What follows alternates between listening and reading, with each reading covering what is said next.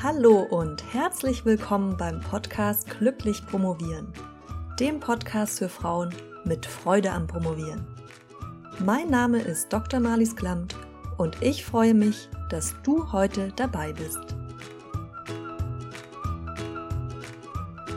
Hallo, schön, dass du wieder eingeschaltet hast. Wenn du den Podcast letzte Woche gehört hast, das war die Folge 33, dann hast du schon den ersten Teil des Interviews mit der wunderbaren Monika Stegmann gehört. Falls nicht, dann spring am besten nochmal eine Episode zurück und hör dir erst die Episode 33 an, denn das Interview mit Monika Stegmann war so spannend und hat deshalb so lange gedauert, dass ich es in zwei Teile aufgeteilt habe. Monika Stegmann arbeitet an der Johannes Gutenberg Universität in Mainz und ist dort zuständig für das Christine de Pizan Programm.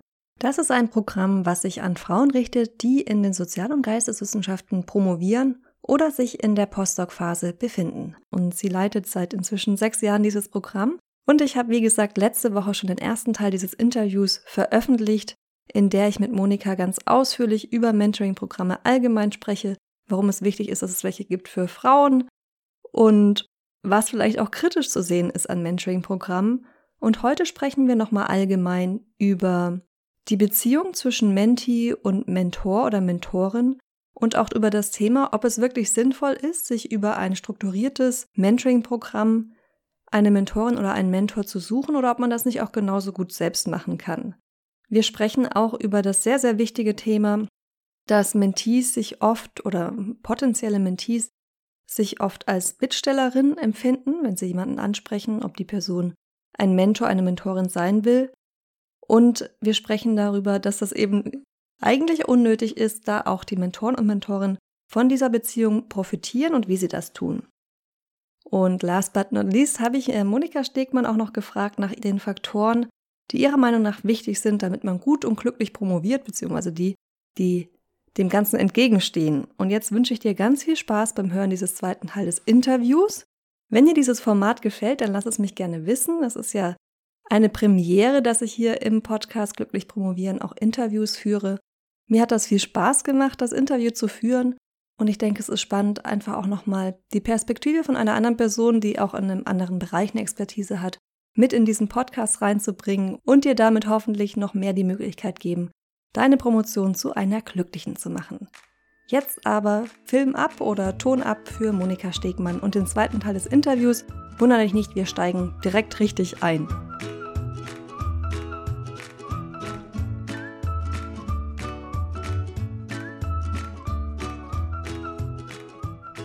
Ich würde jetzt gerne noch mal ein bisschen mehr auf das Mentoring selbst eingehen. Und da würde ich gerne von dir wissen, wie die Beziehung zwischen der Mentorin oder dem Mentor und der Mentee normalerweise abläuft. Wie sie normalerweise abläuft, da kann ich direkt sagen, dass sie sehr unterschiedlich ablaufen. Also wenn die Mentee-Gruppe im Herbst zusammengestellt ist, dann befassen wir uns als allererstes in einem Prozess, in einer Prozessbegleitung äh, damit, welche Ziele kann ich haben, welche Person kann mir zur Seite stehen in diesem, in diesem, in dieser Laufzeit, wie sollte das Profil aussehen? Und ähm, wo sind die Chancen des Mentoring im Allgemeinen, wo sind die Grenzen des Mentoring, was muss ich berücksichtigen, dass ich, dass hier die Rollen äh, klar geklärt werden, worin unterscheidet sich die Beziehung zu anderen Beziehungen? Und eben ganz wesentlich, wen will ich denn wählen? Und da kommt auch eine, ich will nicht sagen eine Besonderheit, aber ähm, unser Programm ist so, also fährt die, die Philosophie, dass wir nicht seitens des Programmes matchen, wie man das so sagt. Also wir suchen nicht aus unserem Pool von mittlerweile 150 Mentorinnen und Mentoren die passende oder den passenden für die jeweilige Mentee heraus, sondern das ist die erste Herausforderung, die sie stellt und die auch zeigt, dass wir sehr stark diesen, diese Selbstverantwortlichkeit fördern und nicht vordenken oder ja, vorschreiben, was denn zu tun wäre, sondern dass die Mentees in dieser Zeit es selbst herausfinden und das fängt mit der Wahl der Mentoren oder des Mentoren an. Also es ist ein sehr, sehr eigenverantwortlicher Prozess, der natürlich nicht ohne meine Begleitung und die Erfahrung, die ich da auch mit hineinbringen kann, äh, abläuft. Aber hier sind die Mentees schon mal von Anfang an herausgefordert. Oh, manche sagen auch, ach so, ich muss da selbst schauen. ich dachte, sie weisen mir hier jemanden zu, aber die aller, allermeisten begrüßen es sehr, diese Möglichkeit, das frei wählen zu können. Wir haben auch keine Obligation bezüglich quasi Nähe oder Ferne, lokal oder regional. Unsere Mentees können sich weltweit orientieren. Sie müssen sich dann nur darüber bewusst sein, dass wenn ein Tandem Mainz Connecticut zustande kommt, persönliche Treffen seltener möglich sind.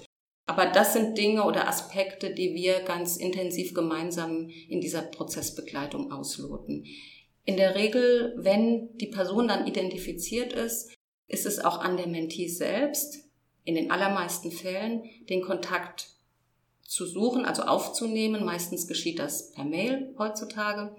Es kann aber auch, wenn man die Person auf eine Tagung zufällig trifft, eine an, persönliche Ansprache sein. Da gebe ich auch äh, Ratschläge, Erfahrungswerte weiter, habe Musteransprachen, Anreden formuliert, die individuell abgewandelt werden können. Aber auch an dieser Stelle sind die Mentees gefragt, dieses quasi eigenverantwortlich in die Hand zu nehmen. Kann ich das nicht einfach auch so machen, ohne dass ich jetzt über ein Programm gehe? Klar, dann habe ich den Workshop-Teil nicht und den Austausch, der ja mindestens genauso wichtig ist mit den anderen Promovenden, aber prinzipiell so eine Mentoring-Beziehung. Wenn ich jetzt denke, ich, ich hätte gerne eine Person, die mich in einem gewissen, gewissen Bereich sich mit mir austauscht, die schon weiter ist als ich, dann kann ich die ja auf, auf nette Art und Weise eigentlich auch trotzdem so anschreiben, oder? Absolut. Und dann, dann bewegen wir uns eher in der Nähe des informellen Mentoring, was ja auf eine ganz, ganz lange Tradition zurückblickt. Und aus, aus dieser Idee sind ja dann formalisierte Mentoring-Programme entstanden. Natürlich könnte man losgehen und könnte auf freundliche Art und Weise diese Person eben selbst suchen, eine solche Beziehung anbahnen, die kann sehr, sehr fruchtbar und, und bereichernd sein, gar keine Frage, aber der Nutzen oder der Vorteil eines formalisierten Programmes. Und ähm, du hast ja schon gemerkt bei meiner Charakterisierung des Programmes, es ist formalisiert. Ja, es entspricht gewissen Qualitätsstandards, aber es gewährt noch eine ganze, noch einen ganzen, ein großes Feld an freien Ausgestaltungsmöglichkeiten. Gerade weil die Beziehungen so individuell unterschiedlich sind, deshalb gibt es diese normale Mentoring-Beziehung auch tatsächlich nicht, sondern wir haben ein ganz buntes Feld an Beziehungen hier, die sich ähm, in der Regel sehr stark voneinander unterscheiden. Was der Vorteil dieses formalen Programmes ist, ist ganz wesentlich, dass damit auch ein Stück weit Verbindlichkeit hergestellt ist. Also diese Mentoring-Beziehung wird aus dem, aus dem Dunkel des informellen Rahmens ein Stück weit ans Licht der der Formalität gebracht. Also ich drücke mich jetzt ein bisschen, ein bisschen, ähm, es fällt mir ein bisschen schwer, das auf den Punkt zu bringen. Ich glaube, was ein ganz wichtiger Punkt ist, ist, dass man auch viel mehr Verbindlichkeit herstellt. Es gibt ja dann auch einen Vertrag. Das heißt, auf beiden Seiten ist es ganz klar, was geleistet werden soll und was auch nicht geleistet werden muss. Und das ist vielleicht nochmal, hat dann nochmal einen anderen Charakter auch entlasten vielleicht. Also ich glaube, das sind ja, wie viele Treffen sind bei euch pro Jahr angedacht? Vier, fünf? Ja, so ja. dem Dreh. Drei bis vier sind Drei empfohlen, aber es dürfen natürlich auch mehr sein und es können auch weniger persönliche Treffen sein, wenn eben die räumliche Entfernung derart groß ist. Genau, dann hat man auch die Begrenzung auf das Jahr. Das heißt, es ist nichts, was für immer läuft. Und ich denke, unter den Gesichtspunkten fällt es wahrscheinlich den Mentoren und Mentorinnen auch leichter, sich dazu bereit zu erklären. Das ist ein ganz wesentlicher Punkt weil ähm, natürlich bedeutet das für Mentoren und Mentoren ein Mehr an Arbeit in Anführungszeichen, aber Beziehungsarbeit ist auch Arbeit, die man leistet und sie sind in der Regel sind das natürlich sehr eingespannte Personen. Ein Grund äh, dafür, dass wir eben diese, diese, diese Schwelle relativ niedrig halten. Wir, wir wir zeichnen ein, also wir haben auch einen Leitfaden, äh, wo dann drin steht, was wir empfehlen, wie häufig die treffen, dass man das protokollieren sollte, dass man Ziele vereinbart. Das gibt natürlich beiden Seiten, wie du gesagt hast, ein Stück weit Planungssicherheit, ohne dass die Offenheit, die damit verbunden ist, ähm, reduziert wird. Also du hast den Vertrag angesprochen. Ja, es gibt eine, wir haben eine Vereinbarung vorgesehen, und zwar eine Vereinbarung, die die Mentees mit dem Programm abschließen oder ja, vereinbaren und eine zwischen Mentee und Mentor beziehungsweise Mentorin.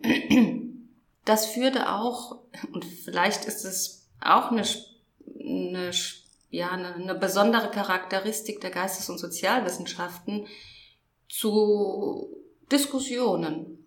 Wie kann ich denn eine vertrauensvolle Beziehung eingehen und halte meiner Mentorin hier einen Vertrag unter die Nase? Das widerspricht sich doch eklatant. Und dann habe ich gesagt, na ja, es ist kein Vertrag in dem Sinne, es ist eine Vereinbarung. Ähm, sie hat keine rechtsverbindlichen Folgen in dem Sinne. Da musste man auch, da komme ich wieder auf das Wording zurück, ein Stück weit dieses sichtbar machen, wo liegt denn der Vorteil, der Nutzen einer solchen Vereinbarung, die ich dann zwar in einer schriftlichen Form treffe, man könnte ja auch sagen, mündliche Vereinbarung genügt, aber auch das schafft ein bisschen mehr Verlässlichkeit an der Stelle und ein Stück weit Sicherheit. Und letztlich hat es auch mit einem gewissen Qualitätskriterium des Programmes zu tun. Und ich finde es auch deshalb einen ganz wichtigen Punkt. In dem Fall ist ja vorgegeben, was in der Vereinbarung drinsteht. Aber ähm, ich finde auch bei, es gibt ja ab und zu auch mal Promovendinnen, die eine Vereinbarung mit ihrem Betreuer, mit ihrer Betreuerin haben, was ich sehr gut finde, weil man sich auch einfach vorher nochmal Gedanken machen muss was man von der anderen Seite erwartet und dann abklären kann, ob das auf der anderen Seite genauso ist oder mhm. nicht. Mhm. Also ob man sich ein eher ein engeres Betreuungsverhältnis wünscht oder nicht. Und ich finde, das ist auch ähm, die Verantwortung der Promovendin selbst, mhm. Sich darüber Gedanken zu machen und das dann einfordern hört sich immer schon so unverschämt an. Aber im Prinzip, naja, also ein Professor, eine Professorin, die eine Doktorarbeit betreut, hat ja auch schon eine Verpflichtung, sich dann in irgendeiner Form zu kümmern. Mhm. Und ich glaube, ein Grund, warum Mentoring-Programme, die ein bisschen formalisierter sind, so wie dieses hier wichtig sind und man eben nicht einfach jemanden anspricht, obwohl ich finde, das kann man durchaus auch machen, ist auch, dass man, dass ich selbst aus Gesprächen weiß, dass viele Promovendinnen sich so als Bittsteller fühlen, wenn sie einen Mentor oder eine Mentorin ansprechen und denken, ich will ja jetzt was von der Person, ich nehme dir was weg, nämlich ihre Zeit, ich fordere was ein, ihre Energie, ihr Wissen und ich gebe ja gar nichts. Mhm. Ich bin quasi nur Empfängerin. Und da würde ich dich bitten, vielleicht noch ein paar Worte dazu zu sagen, was die Mentoren und Mentorinnen selbst davon haben, an so einem Programm teilzunehmen. Mhm. Also das wird tatsächlich auch bei den Mentees oft in einem, oh je, ich, ich traue mich da gar nicht nochmal zu fragen. Ich denke, das sei jetzt unverschämt. Und da ist es ganz, ganz wichtig, ähm, ihnen auch diese, diese Vorbehalte zu nehmen. Ganz klar haben auch Mentoren und Mentoren einen Nutzen, einen Gewinn aus dieser Beziehung. Zum einen tun es viele, weil sie solche Programme gut finden und unterstützen und sagen, ich hatte auch Unterstützung oder vielleicht keine und ich finde es gut, dass es so etwas gibt und ich bin gerne Teil dieser Sache. Eine intrinsische Motivation, möchte ich mal sagen an der Stelle. Aber auf der anderen Seite ist es auch äh, ganz greifbar, dass sie ohne in der Verantwortung wie Vorgesetzte Dr. Väter, Dr. Mütter zu sein, dort auch ihre Beratungs- und, und Unterstützungskompetenz äh, auch noch, noch einmal auf den Prüfstand stellen können. Äh, sie können ihr Wissen weitergeben, was ja auch, ähm, sie, sie, sie lassen teilhaben an ihrem Wissen, an ihrer Erfahrung, was ihnen auch etwas gibt. Aber sie sehen, sind auch nah, wie gesagt, jenseits derer, die sie ohnehin betreuen, vielleicht mit einer Mentee aus einer anderen aus einer anderen Region, aus einer anderen Universitätskultur und sehen, da haben da noch ganz andere Einblicke, äh, die sie in ihrem eigenen Umfeld so nicht haben. Also es werden für beide Seiten ja auch Netzwerke erschlossen. Das ist ja keine Einbahnstraße, sondern es geht eben auch in die andere Richtung. Und insofern, ähm, ja, und nicht zu vergessen ist es auch, auch der Blick bisweilen der fachliche Blick, der dadurch auch erweitert werden kann. Denn häufig suchen Mentees, auch wenn es nicht in erster Linie um fachliche Begleitung geht, durchaus auch, je nachdem, in welchem, in welchem Kontext sie unterwegs sind, einen interdisziplinären Austausch im Hinblick auf ihre Themen. Und das kann für Mentoren und Mentoren eben auch sehr, sehr wertvoll sein. Und ich glaube, was noch nicht so deutlich rausgekommen ist, zumindest bei diesem Programm, es ist ja auch nicht verpflichtend, sich jemanden aus der Wissenschaft zu suchen. Man kann ja auch aus der Politik, aus, aus welchem Bereich auch immer, wo man vielleicht später mal hin will und Kontakte knüpfen will, sich jemanden suchen und dann bekommen die Person natürlich auch einen Einblick wieder in die universitäre Welt, die vielleicht schon länger zurückliegt. Du hast gerade den Punkt Netzwerke angesprochen, mhm. darauf würde ich gerne noch mal kurz eingehen. Eine Sache, die man ja immer wieder hört, ist, dass Frauen schlechter im Netzwerken wären als Männer oder sich schlechter darin wären, sich ein Netzwerk aufzubauen. Denkst du, das stimmt? Und wie, für wie wichtig insgesamt schätzt du Netzwerken, Netzwerke in der Wissenschaft ein? Äh, also Netzwerken, Netzwerke sind in der Wissenschaft von ganz, ganz großer Bedeutung. Ähm, sei es die, der fachliche Austausch und ähm, eben die, die, das fachliche Netzwerken, aber auch in persönlicher Hinsicht das Netzwerken ein ganz, ganz wesentliches Faktum innerhalb des, ähm, des Wissenschaftsbereichs. Ich glaube nicht, dass Frauen schlechter darin sind. Ich denke, man kann es nicht in schlechter oder besser kategorisieren. Möglicherweise Netzwerken Frauen anders und sie nehmen ihr Netzwerken auch anders wahr. Und ich glaube, das ist ein entscheidender Punkt. Die Forschung rund um diese Prozesse, da gibt es natürlich auch Forschung zu, sind durchaus, äh, kommen zu unterschiedlichen Ergebnissen.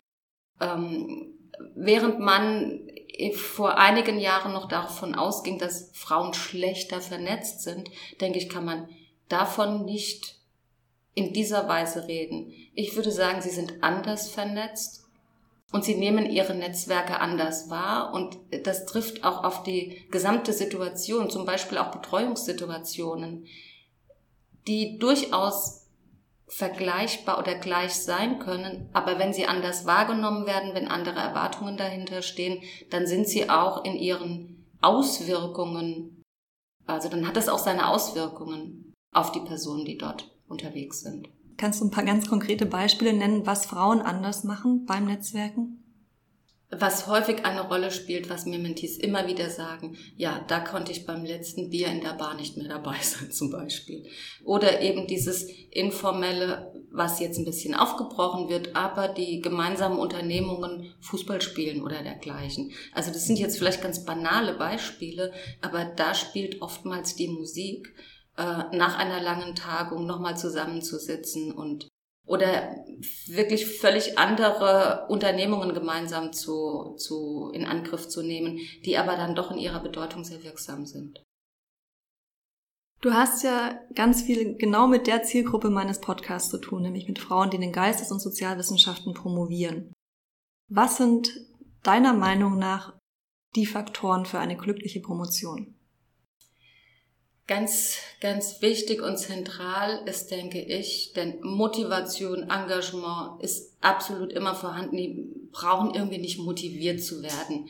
Das sind sie. Es ist fast vielleicht eher das Gegenteil, sich auch mal zu erlauben, sich mal zurückzulehnen und mit sich selbst zu beschäftigen. In der Regel wird häufig das, das Bild vom Hamsterrad steht häufig im Raum das Paper noch machen, die Lehre gut machen, ähm, dem allen Anforderungen Genüge tun und nochmal gründlich drüber gucken, kann der Artikel so schon raus oder muss ich nicht nochmal daran rumfallen und wenn der weg ist, stehen gleich die nächsten zwei, drei Anforderungen ähm, an und äh, die Promotionsarbeit will ja auch oder die, der nächste Beitrag oder das nächste Forschungsprojekt wollen eingeworben werden. Hier glaube ich auch mal innehalten, und mal durchatmen dürfen können und auch sich vielleicht mal die ein oder andere kurze Auszeit nehmen können, auch einfach mal Urlaub machen können ohne schlechtes Gewissen und vielleicht auch mal die ein oder andere Anfrage absagen. Vielleicht auch einmal Nein sagen an einer Stelle, wo man sagt, das muss ich doch jetzt machen.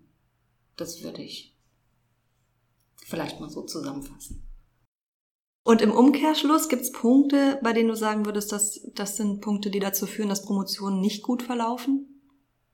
Ich denke, Promotionen verlaufen dann nicht gut, wenn schon mal, wenn die Überzeugung, also wenn die Forschungsfrage nicht die eigene ist, in Anführungszeichen, weil häufig werden ja auch größere Forschungsprojekte eingeworben und dann werden kleine Pakete in Anführungszeichen verteilt und das kann gelingen und kann ähm, auch ähm, kann auch erfüllend für die Promovierenden sein, aber man kann auch an ein Thema geraten, mit dem man sich nicht so identifizieren kann, wie es eine Promotion, denke ich, erfordert. Es muss nicht die letzte Herzensfrage sein, die schon immer geklärt werden musste, wie vielleicht bei meiner eigenen Promotion, die noch in der Mache ist. Aber es muss ein gewisser, eine gewisse Möglichkeit vorhanden sein, zu sagen, ja, das ist die Frage, mit der ich mich so intensiv beschäftigen möchte, über die ich so, so viele Stunden brüten möchte. Das ist ein wichtiger Punkt, also dass das Thema, also dass die Begeisterung mal steht und fällt, das ist gar keine Frage, weil es eine extrem anstrengende Phase ist. Aber dass man immer noch sagen kann, ja, das ist mein Thema und diese Frage ist wichtig und die bearbeite ich gerne. Dann kann es natürlich auch zu, zu Problemen kommen, wenn diejenigen, die an Lehrstühlen beschäftigt sind, einfach zu wenig Zeit finden für eine Promotion oder eine Habil. Das finden wir auch bei Forschung, in Forschungskontexten, beispielsweise in der Medizin, wo dann eben nachts daran gearbeitet werden muss. Und das kann natürlich auch zu einer Überforderung oder Überlastung an der Stelle führen. Dann kann es auch sein, dass ich in einem Team bin und es tatsächlich Konflikte gibt. Es gibt Konflikte zu mit zu Kolleginnen und Kollegen oder zu Mitpromoventinnen, Mitpromoventen. Es kann Konflikte mit Doktorväter, Müttern geben, was nicht heißt, dass es nicht auch Konflikte mit Mentoren und Mentoren geben kann, gar keine Frage. Aber um auf diese Promotion zurückzukommen, und die liegt doch dann eher an einem Lehrstuhl in einem anderen Kontext im Zentrum, äh, denke ich, ist das auch ganz, ganz wichtig, dass wenn Konflikte entstehen, dass das dann schwierig ist. Und natürlich, äh, last but not least, das private Leben, wenn dort etwas passiert, was womit man ähm, ja beschäftigt ist, das können ganz verschiedene Dinge sein, dann wird es natürlich auch extrem belastend für die weitere, für den weiteren Verlauf der Promotion. Vielen Dank für diese, diese Ausführung. Ich habe noch zwei Fragen an dich. Die erste ist ein bisschen größer. Was ist deine Vision für die Zukunft in Bezug auf die Wissenschaft, auf die Promotion? Glücklich promovieren. Also ich hoffe, an meiner Stelle einen Teil dazu beizutragen, also beitragen zu können, ähm, diesen Prozess an einer Stelle zu begleiten. So etwas, was du machst, ist sehr, sehr wichtig aus meiner Sicht und habe ich natürlich auch den Mentees schon wärmstens empfohlen, weil die sagen, oh wow, das ist ja ganz toll, dass man hier auch dann online, weil hier in unserem Mentoring passiert dann doch vieles face-to-face, -face, was denke ich auch seine absolute Berechtigung hat. Aber wenn man sich dann noch über andere Kanäle quasi Wissentipps einholen kann, ist das sicher, sicher sehr förderlich. Und dann habe ich auch die Hoffnung, ich denke, da ist auch die Universität auf einem sehr guten Weg. Du hast es vorhin angesprochen, äh, mit Vereinbarungen, auch mit äh, Promotionsvereinbarungen. Ich denke, das sind ganz wichtige Stationen, um zu sagen, ja, ähm, wir sind nicht diejenigen, die diese an einer Stufe stehen, in, an der wir in eine doch einigermaßen ungewisse Zukunft blicken. Darauf lassen wir uns gerne ein. Aber die Bedingungen noch ein wenig zu optimieren und besser zu gestalten, äh, das halte ich für eine ganz wesentliche Aufgabe. Ich könnte mich noch stundenlang mit dir weiter unterhalten, aber ich komme zu meiner letzten Frage. Hast du noch einen Rat, den du meinen Hörerinnen mitgeben möchtest? Oder eine Lebensweisheit? Eine Lebensweisheit. Ja, eine Lebensweisheit. Das ist jetzt natürlich eine große Frage. Das war die kleine Frage. Die große hatten wir gerade schon. Ja, also etwas, was du denkst, was auch immer. Es könnte ein kleiner Perspektivwechsel sein. Vielleicht irgendein Spruch, den du dir da selbst über den Schreibtisch gehängt hast. Irgendwas, wo, du, wo, man Energie draus ziehen kann. Oder ähm, ja, die, die Promotion als das sehen, was sie ist und nicht mehr und aber auch nicht weniger, mhm. ohne dir jetzt dich in irgendeine Richtung drängen zu wollen, aber fällt dir irgendwas ein in die Richtung? Ja, also ich denke, ich kann es jetzt nicht in einer Spruchweisheit formulieren, aber sich seiner eigenen Werte bewusst sein und bereit sein, sich zu arrangieren, sich einzulassen, aber auch den Mut haben, an der einen oder anderen Stelle Nein zu sagen. Liebe Monika, ich bedanke mich ganz, ganz herzlich für dieses wirklich sehr, sehr spannend und sehr, sehr bereichernde Gespräch. Vielen, vielen Dank. Ich danke dir. So, das war das Interview mit Monika Stegmann. Ich hoffe, dass dir auch der zweite Teil gut gefallen hat, dass du nochmal viel für dich mitnehmen konntest. Und ja, wenn du noch keinen Mentor hast, noch keine Mentorin hast, vielleicht auch Anregungen bekommen hast, warum man das Ganze machen sollte und ob man sich lieber nach einem Mentoring-Programm umschaut oder einfach auch selbst mal jemanden anspricht, der in einem bestimmten Bereich schon weiter ist. Wir hören uns dann wieder nächsten Mittwoch, dann wieder wie gewohnt, nur mit mir und meiner Stimme. Bis dahin wünsche ich dir alles Gute, eine wunderschöne Woche. Falls bei dir gerade die vorlesungsfreie Zeit begonnen hat, dann hoffe ich, dass du gut in die gestartet bist, ein bisschen den Stress des Semesters aus, den, aus dem Körper schütteln kannst. Und ja, wie gesagt, wir hören uns nächsten Mittwoch. Bis dahin freudiges Promovieren. Deine Malis.